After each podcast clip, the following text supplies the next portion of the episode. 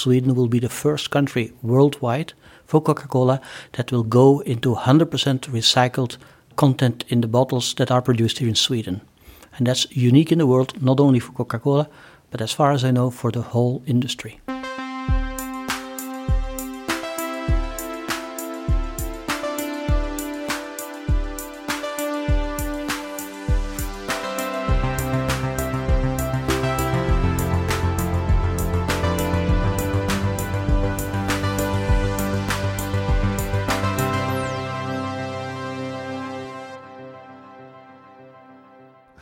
So this is Heja Framtiden, the Swedish podcast on the future with an optimistic approach. Uh, we're at uh, Coca-Cola Swedish headquarters today at Jordbro.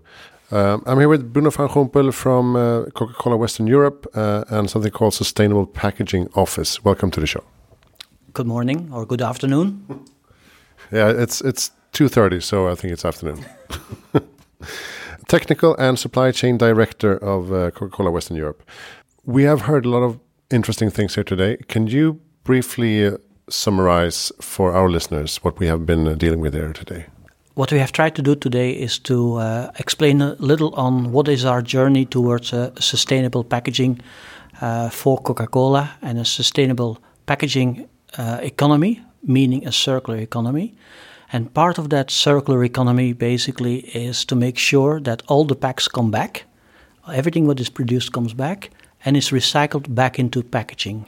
And that's exactly what we announced. We announced that Sweden will be the first country worldwide for Coca Cola that will go into 100% recycled content in the bottles that are produced here in Sweden. And that's unique in the world, not only for Coca Cola, but as far as I know, for the whole industry. That's very interesting, and but that must mean that they that they, they have a sufficient amount of raw material as well is this the perfect timing for this? I mean, could it could this have been done five years ago? Well, um, we have set that vision that we would be at 50 in Western Europe that we we at 50% recycled content by 2025. In Western Europe, we have been accelerating that, and we will achieve that goal by 2023. Um, if we could, we would go everywhere immediately to 100%, but that's physically, like you say, it's physically impossible because there is just not enough good material, high uh, quality material, PET available. Um, and that is possible in Sweden because in Sweden here we have a very good deposit system where we collect a lot of the bottles from the market back again. That allows us to uh, use uh, for the majority the material from Sweden, and some that we don't have yet enough. Uh, that comes from the Netherlands then. And you spoke a bit about uh, how Coca Cola is working with the, circular economy when it comes to packaging. Uh, can you uh, take us through a few of those steps? Perhaps starting with the, the first point, and that is packaging should no longer be waste. So, our vision that we have set globally is that we want to move to a world without waste. In order to do that, you need to make sure that uh, a few elements are in place. Number one, is the package that you put on the market it needs to be well designed. That means as light as possible, as little amount of packaging as possible.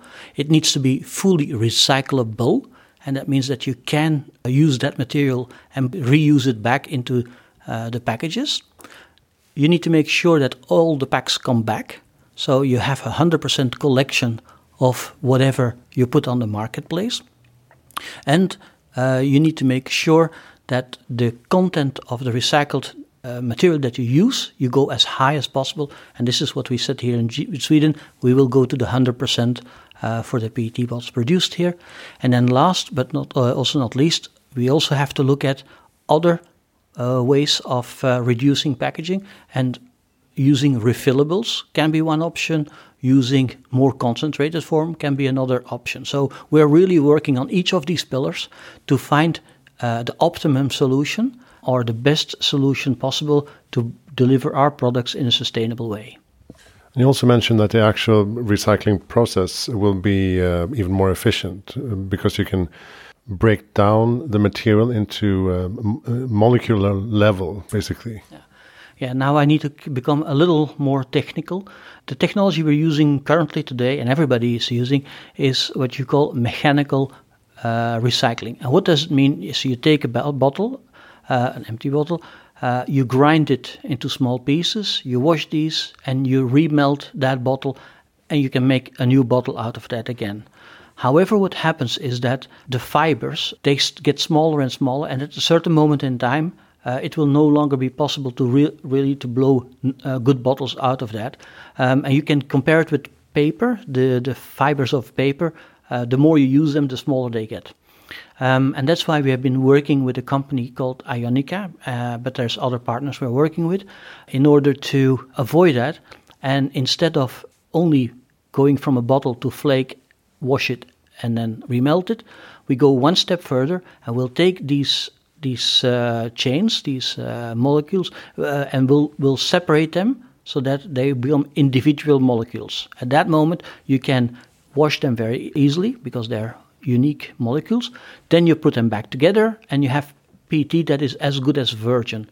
What this allows is not only that you can reuse the PET over and over again, but also that you could use materials that are uh, different, like uh, clothing, tapestry, uh, all the materials that uh, exist out of PET, you can convert them back into the same quality as you need for a food uh, beverage pack. And, and these kinds of facilities, uh, are they uh, already existing? Are they here in Sweden? Yeah. At this moment, uh, there's one facility. It's close to Sweden, I would say. It's in the Netherlands, and that, that is an industrial site. They are starting up as we speak. Um, and then the intent is that that technology will be licensed to other companies so that whoever wants to start this kind of a process, they can start that process through that license. and you, you mentioned briefly the, the Swedish deposit system, um, which is also uh, incentivized, uh, you actually get uh, cash back from from re returning uh, bottles uh, into the system. Can Coca Cola be part of encouraging other countries to implement such a system? We want to get our bottles back. We want to make sure that we can use our bottles, uh, our bottles back into and uh, making new bottles. And whatever system that we need to put in place, we will support and we will uh, help with that.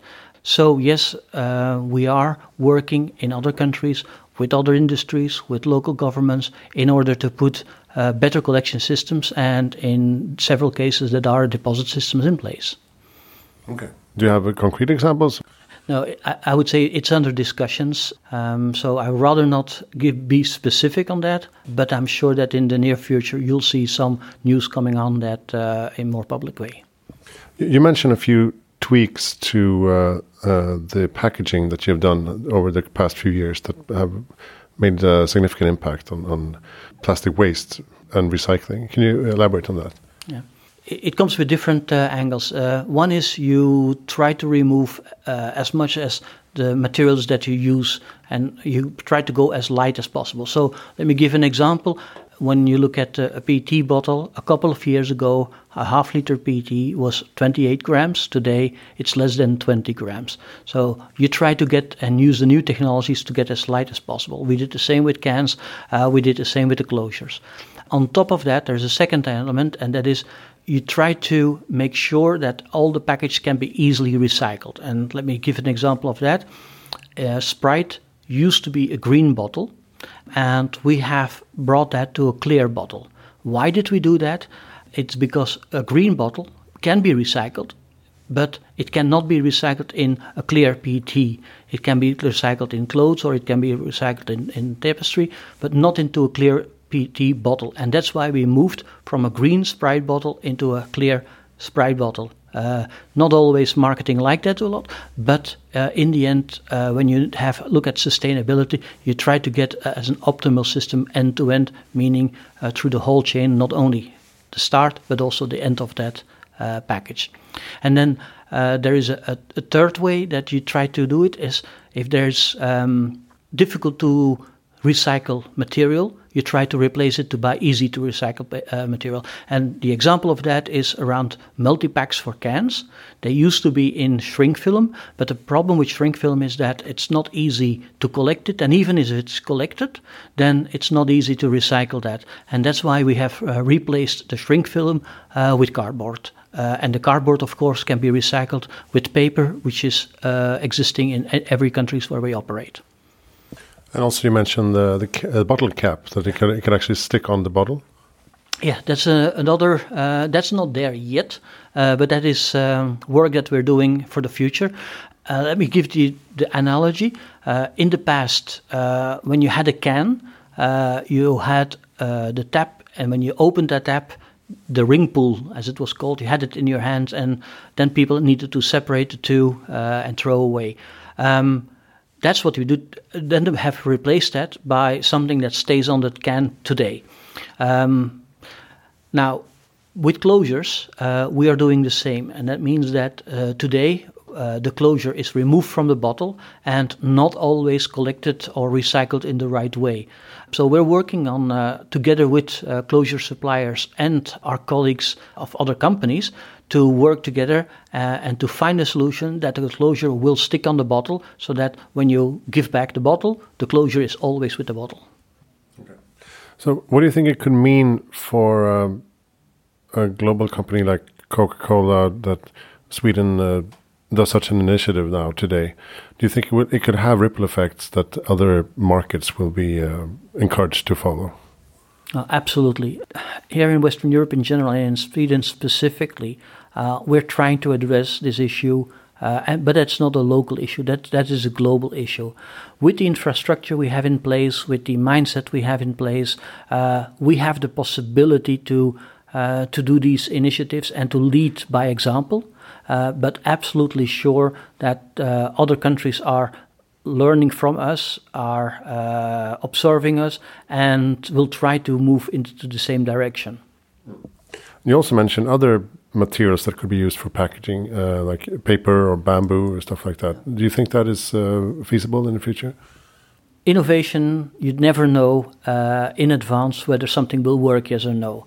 Um, and um, we haven't found a silver bullet that solves all the problems at once.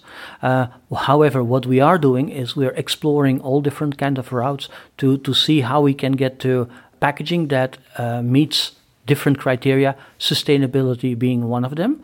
And indeed, paper and, and liquid doesn't seem to be a good combination. However, uh, we are working on ways to be able to get that material and uh, liquid into a kind of a, a, form or shape so that it can be used as a package.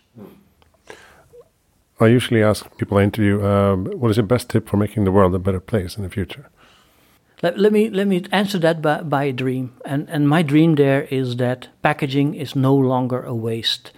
Packaging is something to bring food and drinks to people uh, in the most efficient way, and after that, that package material can be reused in one form or shape back again, so that uh, it doesn't get lost.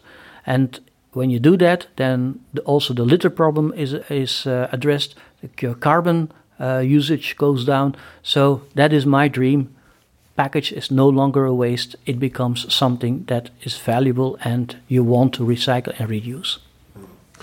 And uh, maybe we should um, should uh, stop believing that the world is uh, getting worse and darker uh, as the current media narrative, as we as we mentioned earlier, because uh, the companies are doing so much now. Do you agree? I mean, there's a there's a whole different discourse now when it comes to sustainability. Yeah, I think um, I can talk about me personally. Um, it's amazing to see how much passion that it creates within a company when you start working on these kind of projects or these kind of directions, which is not only good for the company but also for the environment and a lot of motivation, a lot of engagement of uh, our employees. What is also surprising is that everybody tries to help. So this is uh, an area where companies easily work together, uh, where governments, uh, innovation, everything comes together. So it's a passionate area and it's an, a very motivating area to work in. Thank you so much, Bruno, for joining Heja Framtiden. Thank you very much. And good luck in the future. Uh, check out uh, hejaframtiden.se uh, for more information about uh, the podcast and the episodes. Uh, my name is Kirsch Thank you for listening.